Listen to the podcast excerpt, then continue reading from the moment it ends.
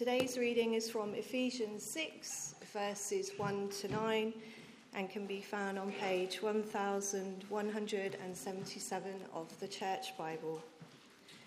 Children, obey your parents in the Lord, for this is right. Honour your mother and father, which is the first commandment, with a promise, so that it may go well with you and that you may enjoy long life on the earth. Fathers, do not exasperate your children. Instead, bring them up in the training and instruction of the Lord. Slaves, obey your earthly masters with respect and fear and with sincerity of heart, just as you would obey Christ. Obey them not only to win their favour when their eye is on you, but as, as, as slaves of Christ, doing the will of God from your heart Serve wholeheartedly as if you were serving the Lord, not people, because you know that the Lord will reward each one of you whatever good they do, whether they are slave or free. And masters, treat your slaves in the same way. Do not threaten them, since you know that he who is both their master and yours is in heaven, and there is no favoritism with him.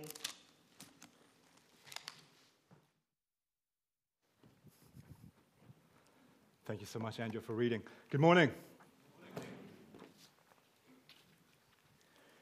Let me pray as we begin.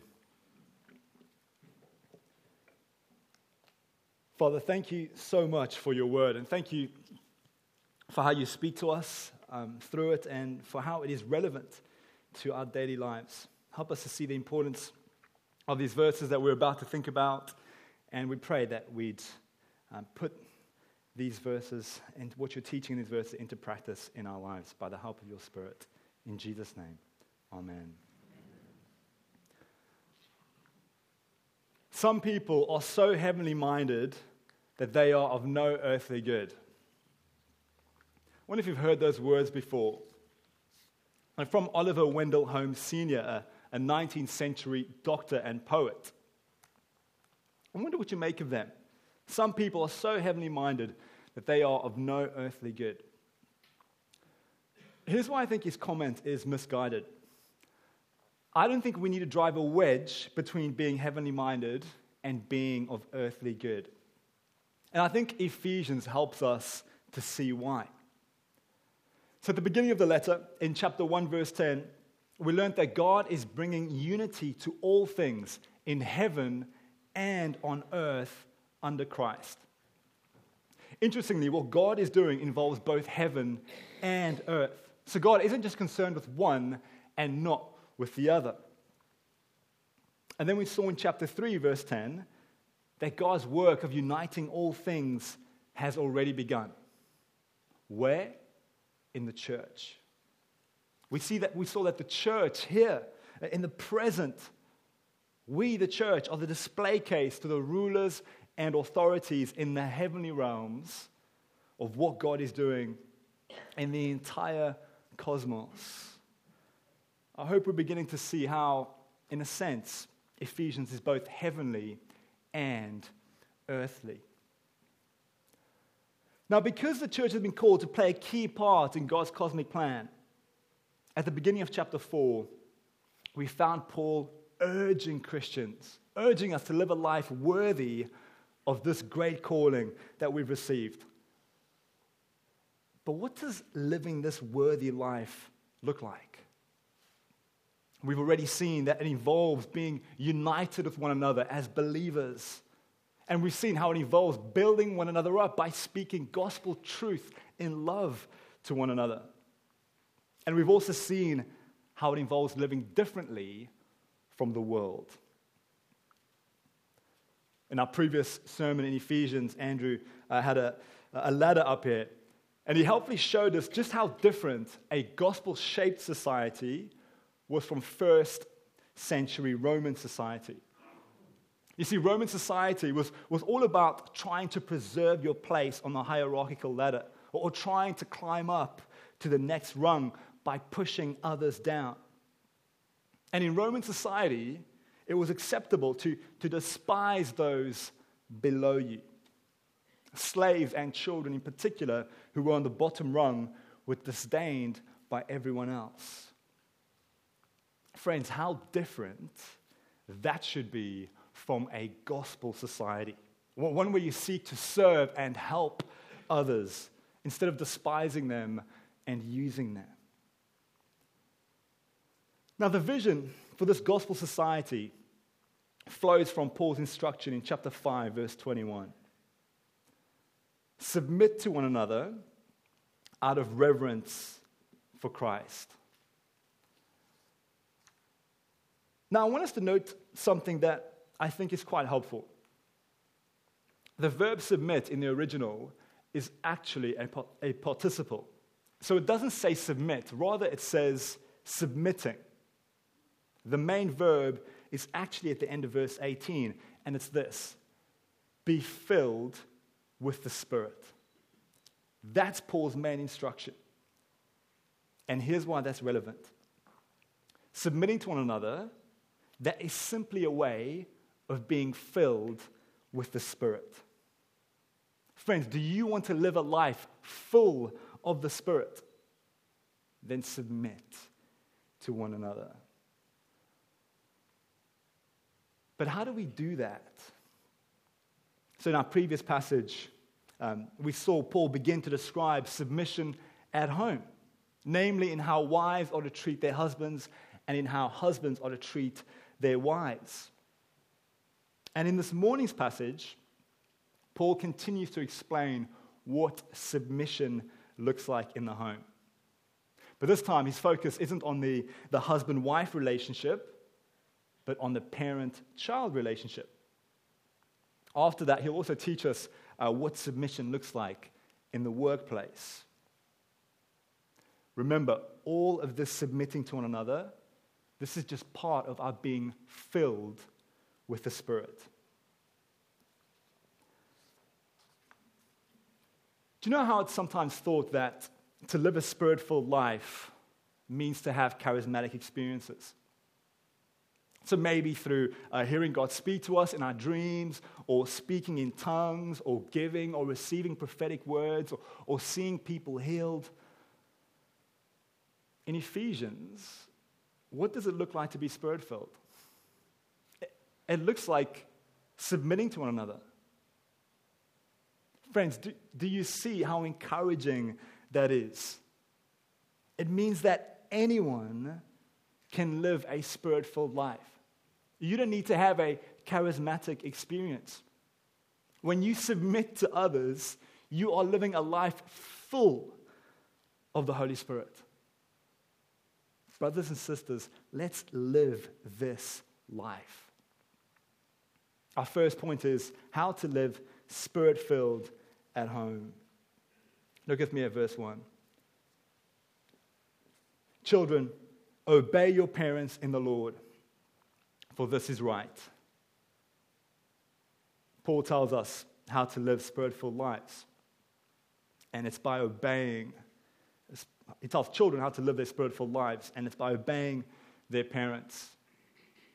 Now, I'm not sure that's what children want to hear, but it's what children need to hear. Now, why is it worth children honoring their parents? Have a look at verse 3 so that it may go well with you and that you may enjoy long life on the earth.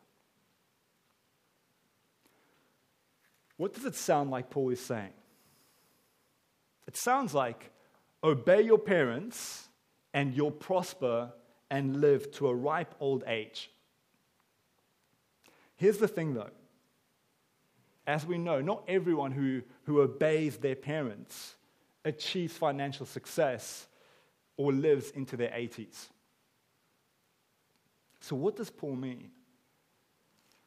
In the ancient world, child mortality was extremely high. I read somewhere that um, up, to eight, up to 50% of children would die before their 10th birthday. You could argue that a child's chances of reaching adulthood would generally go up if they listened to their parents. And that's pretty obvious, right? A parent can warn a, a child not to eat, um, don't, don't eat those poisonous berries. Uh, don't prod the Rottweiler with a stick.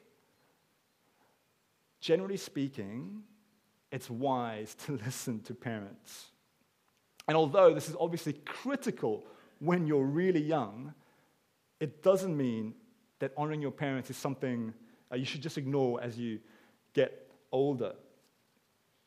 Adults can still learn from their parents. So, parents can share some of the wisdom they've accumulated over the years and, and help their children avoid making the same mistakes that they made when they were their age. Proverbs 17 says, Gray hair is a crown of splendor. Now, I don't know about you, but I think, I think this message of honoring our parents is highly relevant today. Our culture despises any external authority, including that of parents. So, our culture encourages us to, to listen to our inner voice, to listen to our hearts. It tells us that we can know something is right as long as it feels right. And it teaches us that because children have been far less molded or corrupted by society or other external forces or authorities than their parents have, that children shouldn't listen to their parents. Rather, parents should listen to their children and allow their children to discover themselves and make decisions for themselves. So I think this partly explains why, why some parents today choose to raise their children as theybies. So if you were to ask these parents after they'd had a child, hey, is it a boy or a girl? They'd say something along the lines of, we don't know because they haven't decided yet. They'll, they'll decide their gender when they're older, should they wish to. That's an example of how parents today are increasingly loath to give direction or instruction to their kids. But here's what I think people often forget your children aren't as innocent as our culture makes them out to be. Kids can be little terrorists. And if you don't believe me, just ask, your, ask my parents about me. What I was like. Children kick, hit, and bite. They nick each other's toys. And here's the thing they don't need to be taught how to do those things, those things come to them naturally. So, children shouldn't be encouraged to just listen to their hearts. That can be very self destructive. As we know in the Bible, we learn time and time, time and time again that following our hearts is a recipe for disaster. So let's, let's not ignore all external authority. Despite what our culture says, external authority isn't always bad. You see, God made the world so that parents would not only produce children, but also raise their children. Sadly, the fall means that things don't always work out that way. But that is the ideal. Parents play such an important role in the raising of their children. So it is right that their children honor them. But how are parents to raise them? Have a look at verse 4. Fathers, which could also be translated parents, do not exasperate your children. Instead, bring them up in the training and instruction of the Lord. How are parents to treat their children? Stu told me earlier that his favorite four words in the Bible are children, obey your parents. And his children's favorite six words in the Bible are fathers, do not exasperate your children. So we are not to exasperate our children, we are not to provoke them. But how do you avoid exasperating your children? A former Harvard psychology professor says that parents should limit the number of rules that they have for their children. Notice that it doesn't say, hey, do away with rules. You shouldn't have any rules. He says, have them, but limit them. So he says, carefully pick which rules you're going to impose, be super clear about them, and then make sure you enforce them. If you have too many rules, your child's going to be discouraged, and it's going to be impractical and frustrating for you to try to enforce them all. It's a lose lose situation. So limit the rules. The second thing he says is use minimal force. So if a disapproving look is enough to persuade your child to change their bad behavior, then you don't need to send them to a timeout. Use minimal force. Now, those, those things are fairly obvious, but I think they're, they're useful.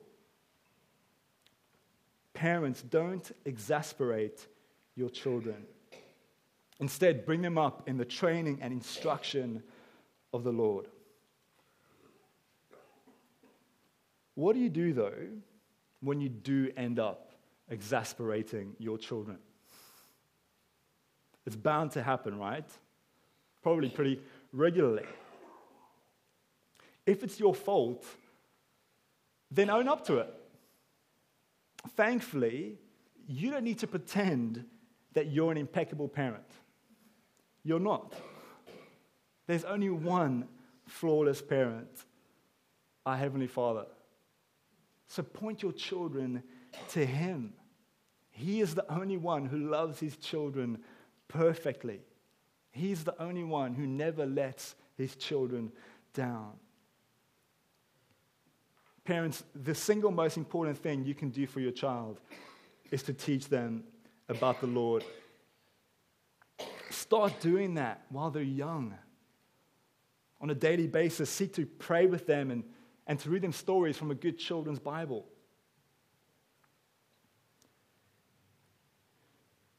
So, children are to honor their parents, and parents are to raise their children in the Lord and not exasperate them. Friends, here's how we live a spirit filled life at home. What about at work? We move on now to our second point how to live spirit filled at work. Have a look with me at verse 5. Slaves, obey your earthly masters with respect and fear, and with sincerity of heart, just as you would obey Christ. This verse sounds shocking to us, doesn't it? Is Paul condoning slavery? Before answering that question, it's worth asking what was slavery like in first century Rome? So, scholars are divided as to exactly how much of the Roman population was enslaved. But it's estimated that somewhere between one in three and one in five people were slaves. Sadly, it was extremely widespread. And many people even volunteered to become slaves because it meant that they had food and lodging. Now, the way, the way slaves were, were treated would differ greatly from one household to another. So it might have depended, for example, on what work they did. Some were given education and trained as doctors teachers, writers. Others performed more manual labor. Now, we don't know the exact conditions of the slaves that Paul's addressing. But here's one thing we can know. Just because Paul is addressing slaves does not mean that he condones slavery. So in 1 Corinthians chapter 7, Paul encourages slaves to purchase their freedom if they can. So, what is Paul doing here? He's simply addressing a large chunk of the church. The truth is, many Christians in first century Rome were slaves. Just as Paul's encouraged people to be godly at home, in their relationships with their spouses, with their children, with their parents, he also wants to encourage people to be godly in their work. And even though the type of work that we do today and our working conditions are very different from those of our brothers and sisters in the first century, it doesn't mean that we can't learn from what Paul says here. These verses are relevant to us because most of us are engaged in some form of work. And please bear in mind that work isn't what pays you, isn't necessarily just what pays you a salary. Work is also, for example, raising and looking after your child or caring for an infirmed loved one. So, how do we apply these verses? There are two things I want us to notice. First, we are to do our work as though we were working for the Lord. So Paul says in verse 5 that we are to obey our earthly masters just as we would obey Christ. That sounds, that sounds a bit much, doesn't it? In verse 6, he says we are to be slaves of Christ. And then in verse 7, serve wholeheartedly as if you were serving the Lord, not people. What does Paul mean when he says that we ought to work as though we were working for the Lord? I don't think he means that, for example, if you work for Facebook, that you need to pretend that Mark Zuckerberg is Jesus. He's not. Rather, you know how the office tends to be a lot more productive when the boss is around? Paul is teaching that it shouldn't be that way.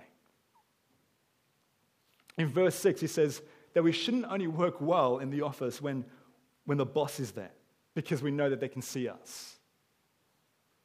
How many workplaces are like that? It's so common, isn't it? When the boss leaves, people slack off. But that shouldn't be true of us as Christians because that behavior doesn't glorify Christ. God created us to work, didn't He? And the scriptures condemn laziness. So Proverbs 6 6 says, Go to the ant, you sluggard, consider its ways, and be wise. It's tempting to be idle when your boss is not around, especially, especially when that's what your colleagues are doing. When, when they spend more time going on fag breaks or coffee breaks than actually working, you might think to yourself, why should I slog away when they're slacking off? We're then tempted to think that our work, our hard work, is in vain. We think that we've got, we've got nothing to gain if our boss doesn't see the hard work we're doing. But Paul says, wrong. Do you know why you should work diligently? Look at verse 8. Because you know that the Lord will reward each one for whatever good they do, whether they are slave or free. Jesus is our master, and he sees all of our work. So when you work hard and your boss doesn't notice it, that's okay. Jesus does. And he's going to reward you. Now, I think we can get a bit nervous about this idea of God rewarding us. Because we know that salvation is by grace through faith and not by works. But this reward that comes from, from our work isn't salvation. Because salvation isn't a reward. What is it? It's a gift that we receive from God. So Paul says in chapter 2, verse 7 it is by grace you have been saved through faith. So, folks, the reward isn't heaven. Rather, it's something that you'll receive once you're in heaven. I think it's really important for us to be clear on that. If you're not a Christian, please don't think that you need to try hard to impress God to get into heaven. You cannot earn your way into heaven, it's impossible. None of us are good enough to do that. There's only one way you can be saved, and it's by putting your faith in Jesus. It's by trusting in Him. I encourage you to begin doing that today if you haven't already. It is the best decision you could ever make. And for those of us who are Christians, we need to bear in mind that just because we're saved by grace doesn't mean that we can't also be rewarded by God. A father loves his children and is gracious to them simply because they're his children. But that doesn't mean that he can't also reward them for good behavior. So, folks, when it comes to work, let's work as though we were working for the Lord, knowing that we will be rewarded. Your work will never be in vain. Although our, our work might go unnoticed by bosses, it will not go unnoticed by Jesus. He sees our work. And He sees our work, whether we replenish stock in a storeroom or whether we're the CEO of a company. This is why Paul addresses those in positions of authority in verse 9. You see, in Roman society, masters were allowed to treat their slaves like dirt, subhumanly. But that's not the case for masters who believe the gospel.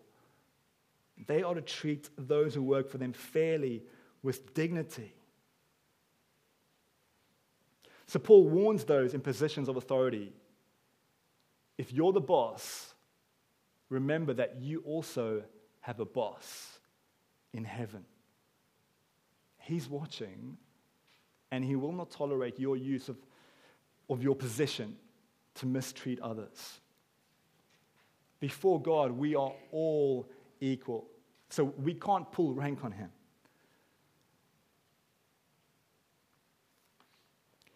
Do you see the difference between being spirit filled? Do you see, yeah, do you see the difference that being spirit filled at work makes?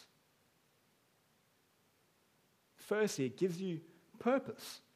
You're not working primarily for your line manager. You're working for the God who made you and loves you. And if you're a boss, treating your workers with fairness and respect, well, that's going to facilitate a healthy work environment. I began this talk with the quote from Holmes Senior Some people are so heavenly minded that they are of no earthly good. if we are heavenly minded, in the sense that we live spirit filled at home and at work by submitting to one another, then I believe that we will be of immense earthly good. We'll be better employees and better bosses, and we'll be better children and better parents. I think Holmes Senior was quite wrong. As we go about living spirit filled lives at home and at work, what are we doing? We're communicating to the heavenly realms and spiritual authorities that God's cosmic plan is well underway. What a beautiful calling we've received. Let's pray.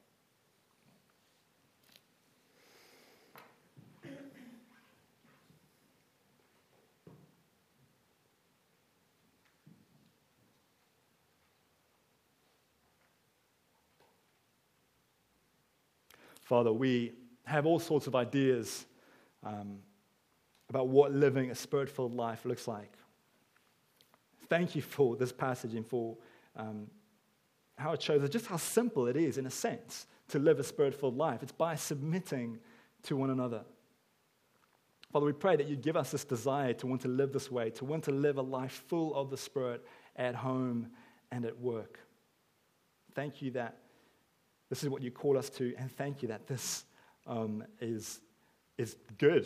Um, it's good for us, it's good for the world, and it communicates um, your powerful plan and how you are working in your people. Thank you for this, Father, and we pray that this week we'll be putting what we've learnt from this passage today into practice with your help. In Jesus' name, amen.